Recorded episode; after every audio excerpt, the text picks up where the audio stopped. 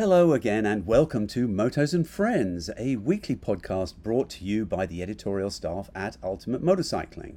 I am Arthur Coldwells. This week we have a couple of unusual chats for you. In the first segment, senior editor Nick DeSena talks to me about the new Ohvale GP2 mini bike. This is a full race machine that is scaled down to work on kart tracks, and yet it is designed to give a rider the full race bike experience. The Ohvale is not a toy, and many, many professional racers use one to enhance their skill set and help with their training. The second segment comes to you from the recent Barber Vintage Festival held annually at Barber Motorsports Park in Leeds, Alabama. George Barber himself was kind enough to spare me a few minutes to chat about the new Advanced Design Center project that has been created on the top floor of the museum. Ably headed up by Brian Case of Motus Motorcycles fame, George Barber's Design Center is there to encourage and explore design. He has generously outfitted the center with every type of creative and production tool you can imagine, including a couple of high end 3D printing machines and full clay modeling capability. Brian Case has already collaborated with ex Ducati designer Pierre Terblanche, and their first project, done remotely with Pierre residing at home in South Africa, I might add, is a modern take on the exquisite early 90s Super Mono, designed at the time by Pierre. The Advanced Design Center is a heck of a project, and George Barber is justifiably proud of it. I apologize in advance that the live audio quality recorded in the Design Center during the Armour racing is not great, but I do believe it's listenable. I hope you agree. George Barber is a lovely, generous man, and I greatly enjoyed talking briefly with him. I hope you enjoy our chat as well. So I was just reading your story on the uh, on the Ohvale, and uh, you know you're riding the GP2, which is uh, the slightly bigger one of uh, of the of the models, and I mean you're you're not a small guy. I mean, what are you five ten or something? Yeah, um, exactly five ten, and um, I don't know what I weigh right now could be anywhere from 180 to 200 who knows? We, we don't have to get into that don't worry. But, uh, but uh, you you look pretty good on it. I mean looking at the pictures you look pretty good on that thing. I mean it's i mean you say in the story that it's uh it, it's not it's a little smaller than a than a normal bike but man i've got to tell you it looks fun. What did you what were your thoughts on it? Well the G, the gp zero i rode one for maybe just a couple minutes. He's Alex Martino um, used to own one, and uh, I remember getting on that, and I knew it was possible to ride. I just it was cramped, um, and the the GP zero is probably like maybe six, maybe between like five and seven inches smaller than the GP two. What sort of age group is the GP zero aimed at? Like actual children. Okay, so maybe up to like six or seven years old, maybe. Um, I mean, it goes up to whatever age can fit on it. You know, the because the reason it became popular is because MotoGP guys were using them. Right. No, I mean they're they're truly intended to get like kids on them. You know, as young as like three, four, five, because that's when they're starting. Some of those kids in RACC, and I was I was actually looking at that yesterday. I mean, Marquez still has something to do with RACC. Um, and if you go back a number of years and look at his Moto 3 bikes, uh, he's still involved with it, but still. Um, that's here nor there. That's the European take. Um, but yeah, it, it's aimed at, at kids, kids, kids, kids. Okay. But the GP2 that you rode, is there a GP1 that's in the middle or does it go from zero to two? Yeah, it just goes zero to two. Okay. So the, the GP2 is, um, you know, still aimed at youth, obviously, and developing youth, and that's its primary purpose. Secondary purpose would be uh, developing just you know racers in general, because it is a lot more. We'll say we'll say a healthier size, um, and so an average adult can get on it. You know, I'm at five ten, um, so I, I fit on it pretty well. And although the, the photos might look a little bit, little bit silly because you know it is a mini bike, I would say it's not exactly all that far removed from the riding position that you'd experience on a traditional super sport or super bike these days. Like, yes, it is smaller, the seat height is significantly lower, but the overall riding position is relative to what you'd experience on that sort of thing. So if you're limber enough to get on one of those and do it, you can probably do it on a GP2.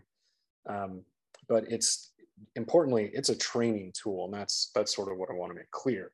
Um, it's not really like a fun little pit bike. um, not that you really should be investing that type of money for something like that, but yeah, if you want to get better at racing and and just build your skills as a, a road racer, then something like the GP2 is uh, an extremely valuable and I would say potent training tool. Um, there's really nothing on the market like it right now. Sure. What? Why is an Ohvale GP2 potentially more valuable than just say, uh, you know, an R3 or a Ninja 400 or what have you on a on a normal size track? I mean, you know, so the Ohvale is a little smaller, but why would somebody go to the effort and the expense of of buying a a second bike and, and doing that? Do you do you get that much more out of it? Oh yeah, absolutely. I mean, if we even remove the um, you know the the youth aspect of the whole thing, so we're just talking about it as a general enthusiast club racer uh, type that might be buying the GP2. You know, you're in your 20s or 30s or 40s, whatever. It doesn't matter. Um, the feedback and feel that you get from a mini bike that is completely designed as a training tool for road racing specifically is completely unmatched. And I don't say that in any hyperbolic way. The the amount of feedback that you get from a size or, or a machine of this size is just not there on larger motorcycles that have more physics working against them. You have more weight, um, you know, you have more rotational mass in the wheels, you have more horsepower. All of these things hide some of that feedback and lower the sensitivity that a mini moto is able to deliver. And that comment for the mini motos extends to a wide variety of mini motos, whether it's a converted, you know, 12 inch wheel dirt bike or one of the KO mini GP 150 MRs, can't recall their names. You know, mini bikes have an inherent sensitivity to them that a larger machine just doesn't have. So that's the core value of it is you're you're getting in touch with what the motorcycle is doing and all of its dynamics on a much um, more amplified level, I'll say. And also at a much at much slower speeds.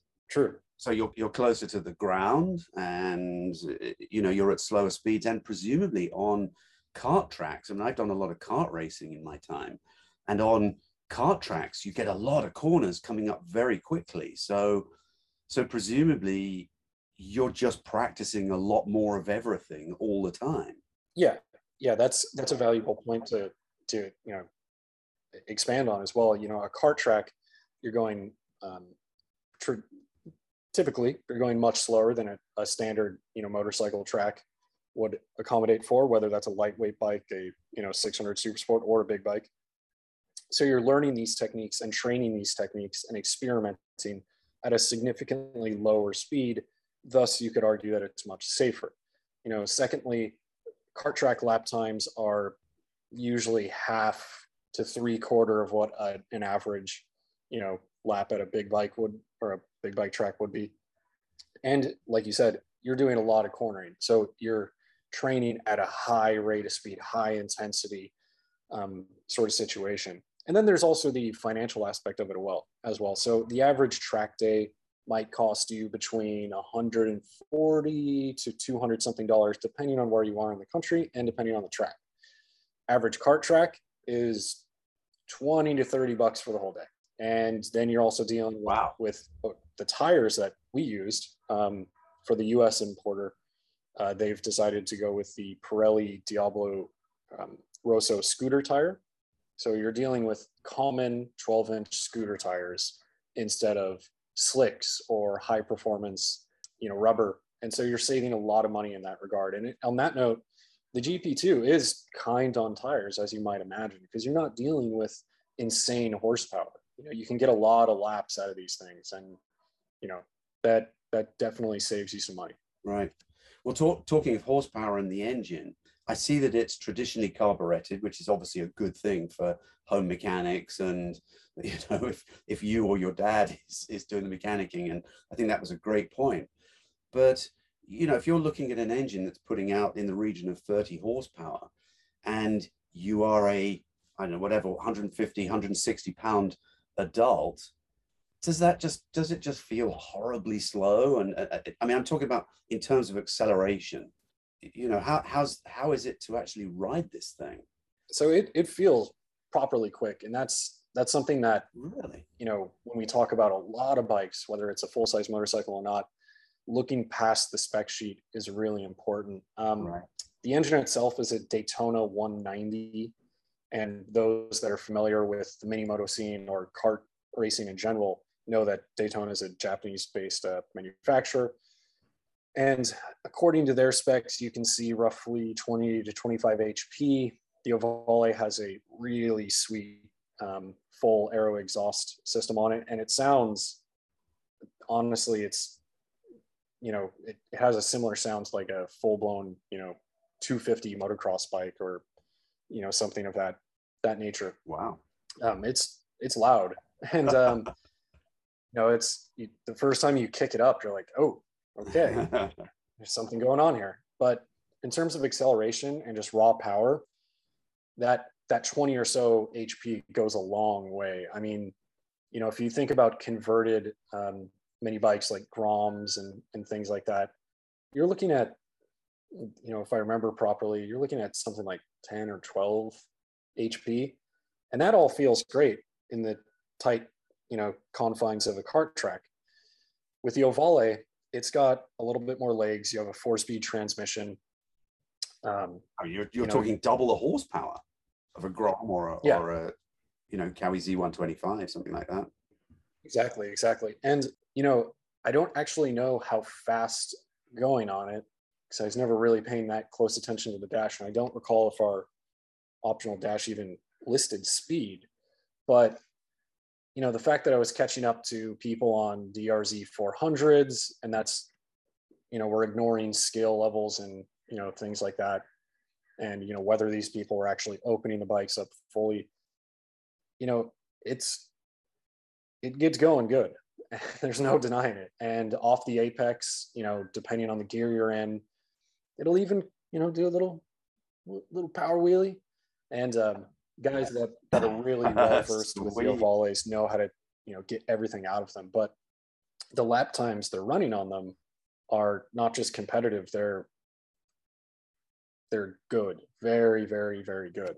So, you know, in terms of acceleration and just power, it's got it. And then you have to factor in that the bike weighs something like 150 ish pounds dry with fluids, you can probably say that's in the mid 160s. Um, so it's incredibly light. Uh, that's that's significantly lighter, lighter than the full blown street bikes that I mentioned before, like the Honda Grom and the Z125 Pro. Um, and it's also got double horsepower and a chassis that is specifically designed for aggressive riding. So it has everything, every aspect of this machine. It has a leg up against anything that you can convert for kart riding. Not to say that those bikes won't be good. This will just be better because it's purpose built. Um, but yeah, the, the Daytona 190 just it, it has it has some bite. There, there's no doubt about it. It's got you know low end, not so much. You spin it up and then you really get into some good mid range before it tapers at the very top. So you're kind of always looking for a fifth gear on those longer straightaways, but you're at a kart track and that happens for fractions of a second at best. So before you're back down the gearbox, then flipping through something, you know, so, uh, you know, that that's where we're at with the engine. Very cool. And so the chassis is, is it sort of relatively stiff or, or is it, well, again, you've stressed that it's not a toy. So I would imagine that the suspension and the chassis actually feels like a real motorcycle and you get full feedback on it. Is that right? 100%. You know, the, the chassis itself you know, the Ohvale is an imported product, so it's uh, Italian designed. And one of the main things that they did is look at the sort of modern design ethos of your typical super sport and super bikes that are out there today. So they went as far as looking at swing arm angle in relation to, um, you know, sprocket uh, height and things of that nature, and making sure that they were essentially mini- or miniaturizing, you know, sport bike geometry. And that's a far cry away from, you know, converting a 12 inch dirt bike, which a lot of people did in the past, still do. You see it at many, many, many, many, you know, club meets and things like that. But again, it's a different purpose.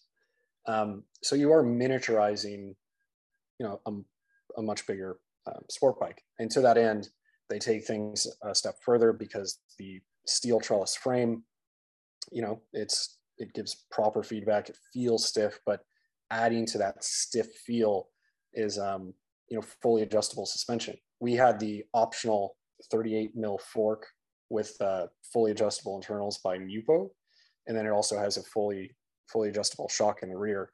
And that's something that is really important on a bike of this level because then you can really start experimenting with geometry changes, suspension changes.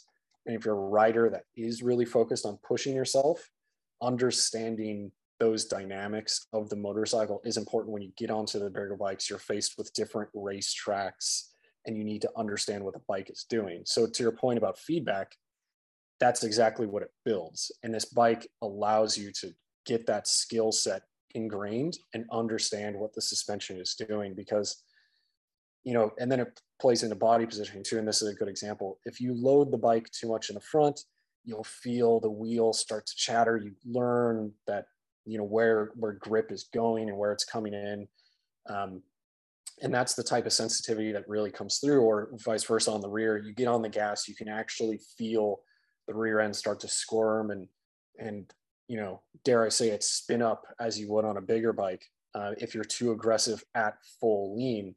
You know, on things like you know lower powered Groms or um, you know, I think back to like a, a little track day that I did on the KLX 300. The between the bike and the weight and things like that, it, it would be a pretty pretty tall order to to properly high side a KLX 300 supermoto. Um, I'm sure someone can do it, but you know, right. It's a pretty modestly horsepowered bike. And, um, you know, on something like the Ohvale, well, yeah, you could easily spin the rear up and spit yourself off because it's trying to emulate everything that you're going to experience on a bigger machine, whether that's a, you know, R3 or Ninja 400 or a, you know, uh, R6 or, you know, Gixxer 600 or a 1000. So all of the feedback and all of the things that you can do on a bigger bike apply there. So that's when we talk about, you know, building your skill set. And that's kind of the next point that that really leans on all this. So, so it's literally a full-size motorcycle that's simply been scaled down a little bit. It's just a sort of, you know, 60% sized real motorcycle, but it is a real motorcycle. Oh, absolutely. And for its base price of $6,499, it better be a scaled down, you know, proper motorcycle. And that's the thing. And, that, and that's what really makes the clear division between this and other products that you could convert for uh, go-kart track use and things like that. You know, you are spending quite a bit of money to buy into this, you know, so if you're doing it, you have to be serious and it is a serious tool there's no doubt about that. Of course, there's room for enthusiasts to get in there. If you're a club racer or you're a track day guy and you just want to get better, yeah, of course. But the price becomes more justified when you look at its purpose. I have to say it doesn't it doesn't sound that expensive to me. I mean, I don't want to minimize it, but but to me, I mean, you look at people who've got you know water toys. They go out and buy themselves a couple of uh, you know personal watercraft, you know jet skis, what have you. You know, you look at any kind of you know, boats. That those are all way more expensive than this kind of thing. Oh, absolutely, absolutely. I realize that you know, aspiring motorcycle races we're all pretty impecunious, you know, and it's like, oh, you know, a couple of hundred bucks for a set of tires. But, but I mean, this isn't crazy pricing. I mean, if this was, you know, ten, fifteen thousand dollars, I'd be sort of shaking my head a bit. but I think it's if you're serious, it's kind of doable, and if you're you know a dad and you've got a sort of an, an up and coming you know kid and you guys want to go out and have some fun it actually doesn't sound that bad. Sure you could save yourself some money but it actually sounds doable to me. No it, it's not definitely not out of the realm of possibilities. Um, and then you you really kind of put the bike under the microscope and look at what you're getting. I mean it has a proper chassis as we've just described and then everything else that's involved with it. You know you know full cnc machines you know upper and lower triples um, aluminum swing arm. Again proper chassis dynamics clip-ons that can be adjusted adjustable rear sets um, you can adjust geometry and all these things are there and you go okay well there's a lot going on for that. J1 brakes? I mean j1 brakes that's serious stuff. Yeah yeah. You know j1 is a, a company that we see on you know ktms and uh, many other manufacturers. I think kawasaki world superbike use them don't they i think? Yeah yeah of course well that's that's the the unobtainium right there but you know right yeah, no j1 is a, a legitimate brake manufacturer. It's typically, I would say, they're like the, you know, you have your A A list Brembos and things like that, and J1 is, I don't want to say B with a negative connotation, but they're typically on more affordable motorcycles. That's not to say that the company doesn't make high end products, which they do. They just make stuff that is typically on a more affordable um, spec bike, except they work competently, if not well in most cases. So this is, you know, this is a company that makes real products. And in this case, this is actually one of their more niche offerings. So it's a proper radial caliper, um, you know, and it works impressively well. And that, that's sort of the, the, cool thing about it is, you know, it has real brakes, unlike, you know, a Grom or something like that, where you're like, okay, you know, they work, they're effective in stopping, but but this is the real deal. Okay. So you're so you're coming into turn one at the end of Adams straightaway at the kart track, and you're doing your best, you know, Toprak Razgatlioglu impression on the brakes and flicking it into that nice little bowl. I mean, yeah, I can see it. I can definitely. yeah, I mean that would be the uh, the ideal idealistic um, sort of outcome. My my Toprak Razgatlioglu Razgatlioglu impression is more like upsetting the chassis by braking too much, getting squirrely, and then almost crashing into the corner. But uh, yeah, you know, it's you and me both.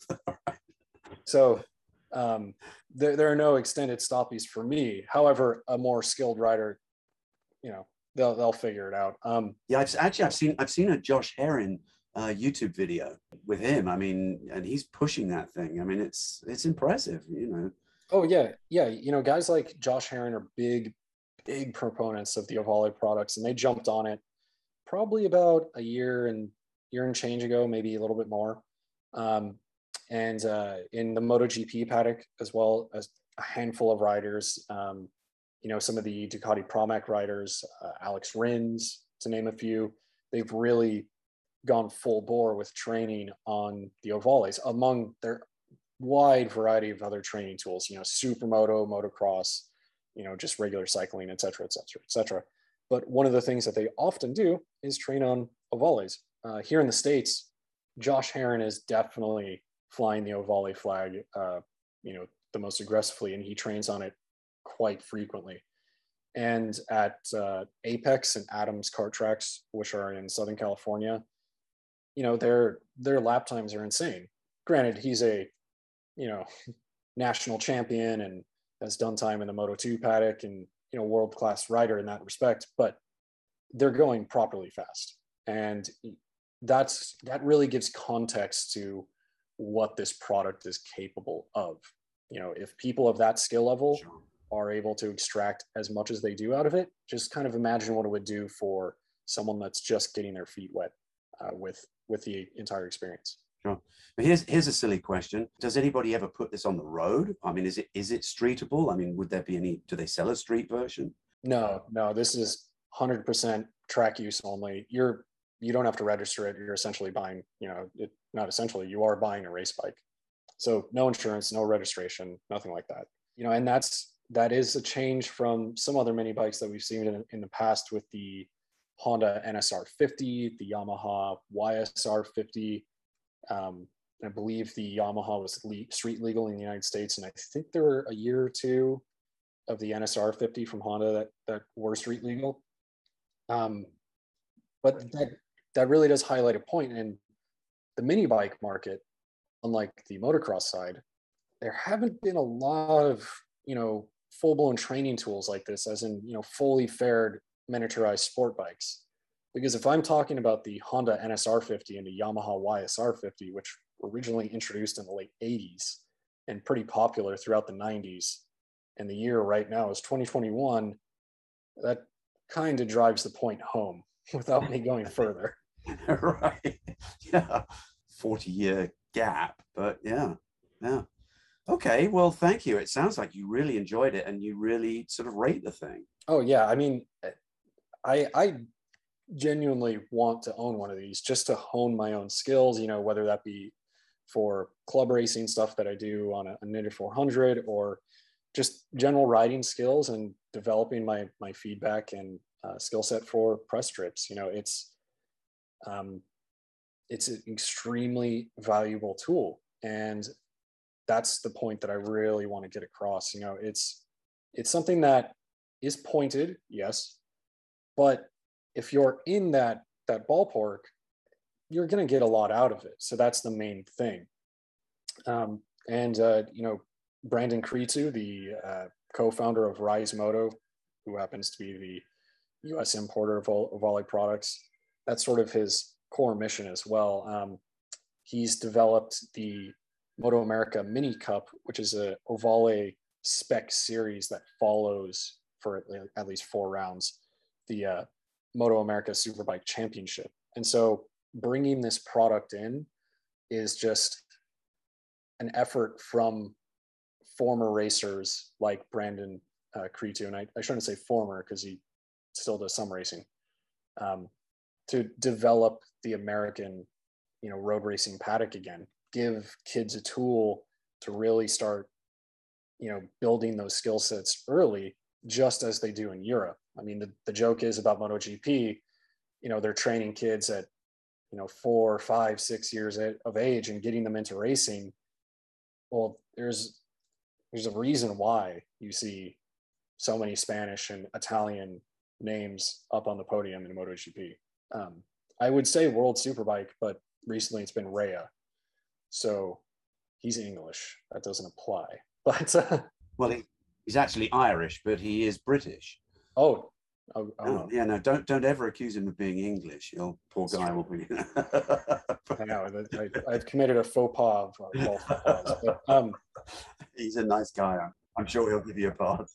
No, um, you know, back to the point. You know, the the effort that that Brandon Cretu is, is trying to put in here is to help build up the paddock in the same way that the the European paddocks are, are doing it. You know, they're investing in riders early and giving them the tools to do so.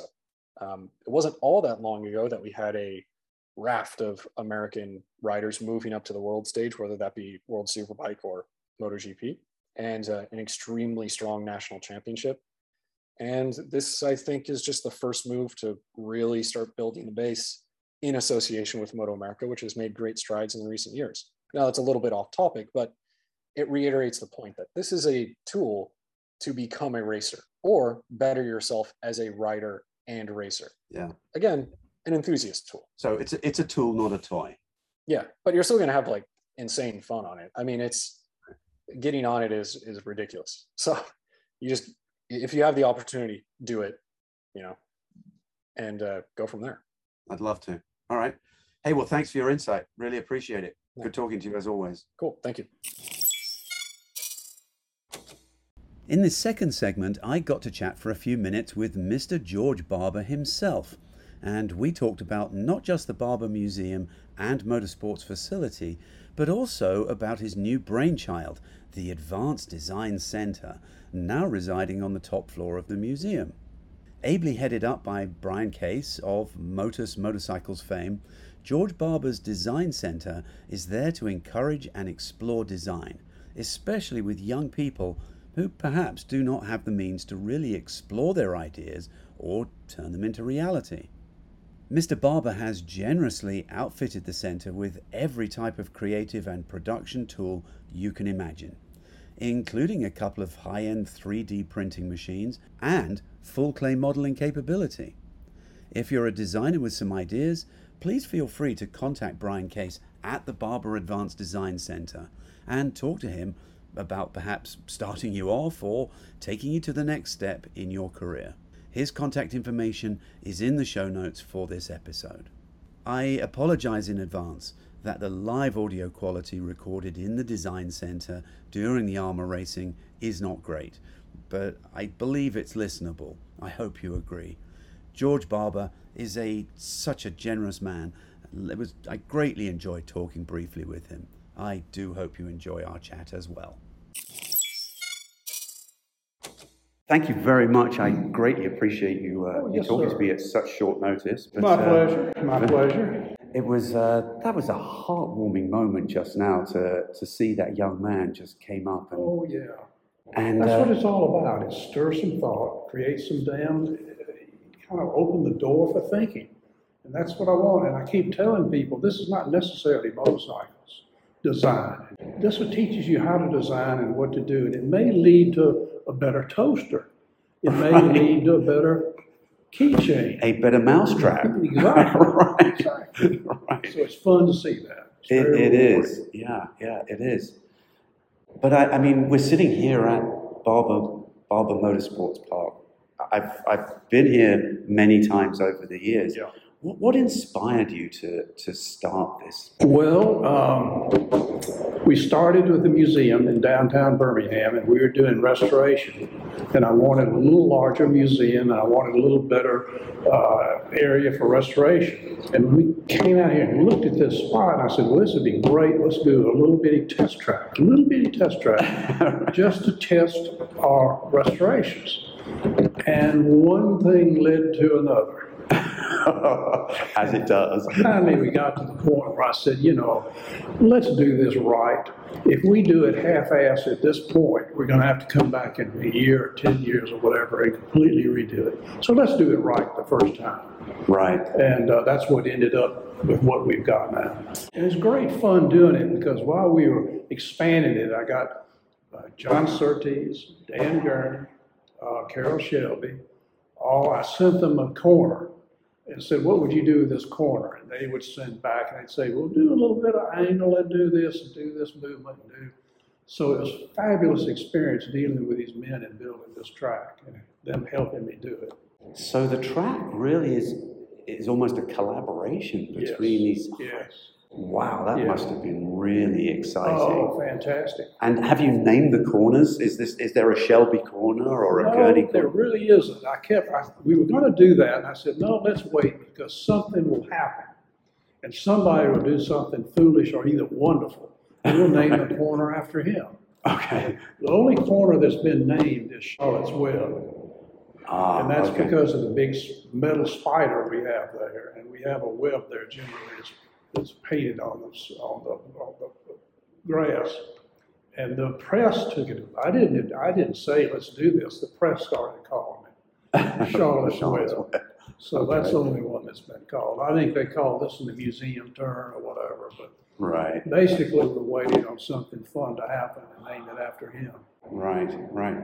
So, so you already had a had a small collection of motorcycles, I guess, when Yes. you when, and you brought them over here, Yes, and then it just exponentially Slowly. grew. yeah. And and was there any kind of um, specific brand or motorcycle or type of motorcycle that you you were after? Was there something that you really that really inspired you to kind of Not go really, one further? Not really, mostly the engineering. I looked at cars to look at them, to collect them, and cars are fantastic, but when you look at a car, you see a beautiful paint job and subcaps. You don't see any of the engineering, really, and you don't see anything Right. other than that. That's But when you look at a motorcycle, my gosh, you see the cylinder heads, you see the front braking systems, the rear suspension, the front suspension. You see all that, and that's fascinating. yeah, So I would go to brands to get different approaches to different problems. Right. That's why I've always figured that's why skeleton back watches were invented because people like to see the mechanicalness of something. They want to see behind the curtain, mm-hmm. don't they? Mm-hmm. And motorcycles really do that. They do that. Yeah, yeah. Do you do you have a motorcycle here? I know we talked about this a little bit, but do you have a motorcycle? Not your favorite, but is there something that? All right. Do you have a Do you have a top five? People always ask that, I say, no, you don't have a favorite child. Right. You know, these are all my children, but then I'll say, well, wait a minute.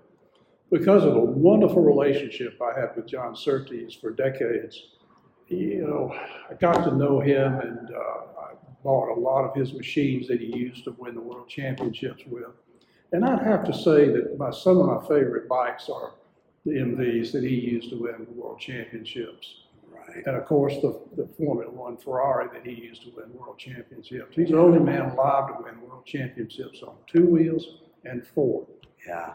And so I kind of lean toward that. I don't lean toward it, I jump toward it.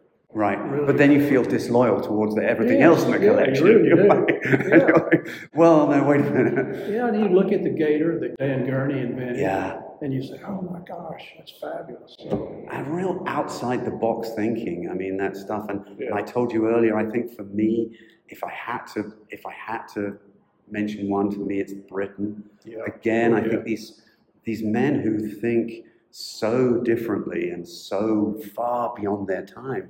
I look at the Britten, and that, that to me, that bike isn't out of place even today. and that thing's 20 years old. Yeah.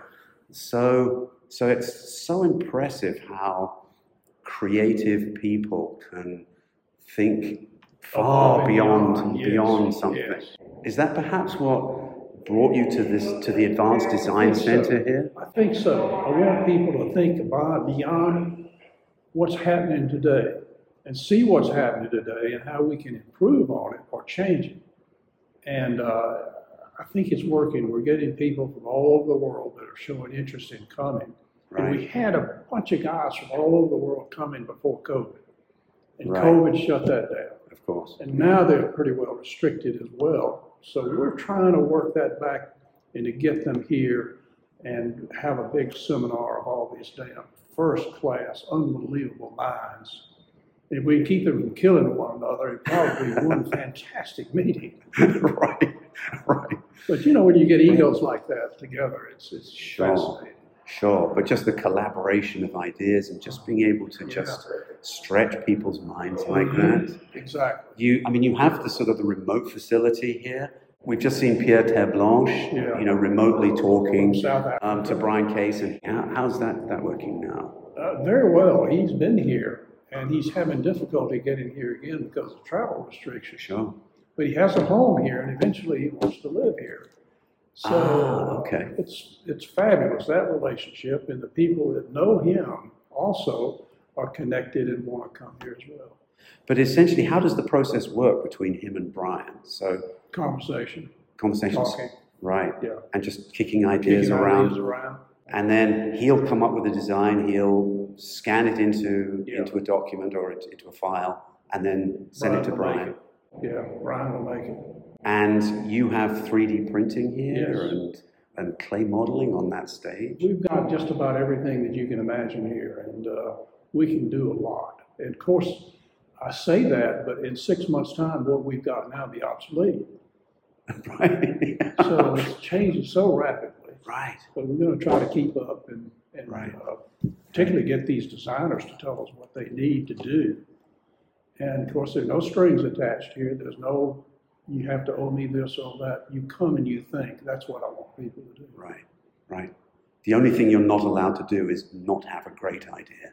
Yeah, that's that's really impressive. I love the idea that the Barber Museum is very focused on history and and and uh, the achievements in the past of, of great designers and even lesser designers. Just everything across the board. I think it's very healthy to look back at history and, and see Oh, what yes. history has. Yes.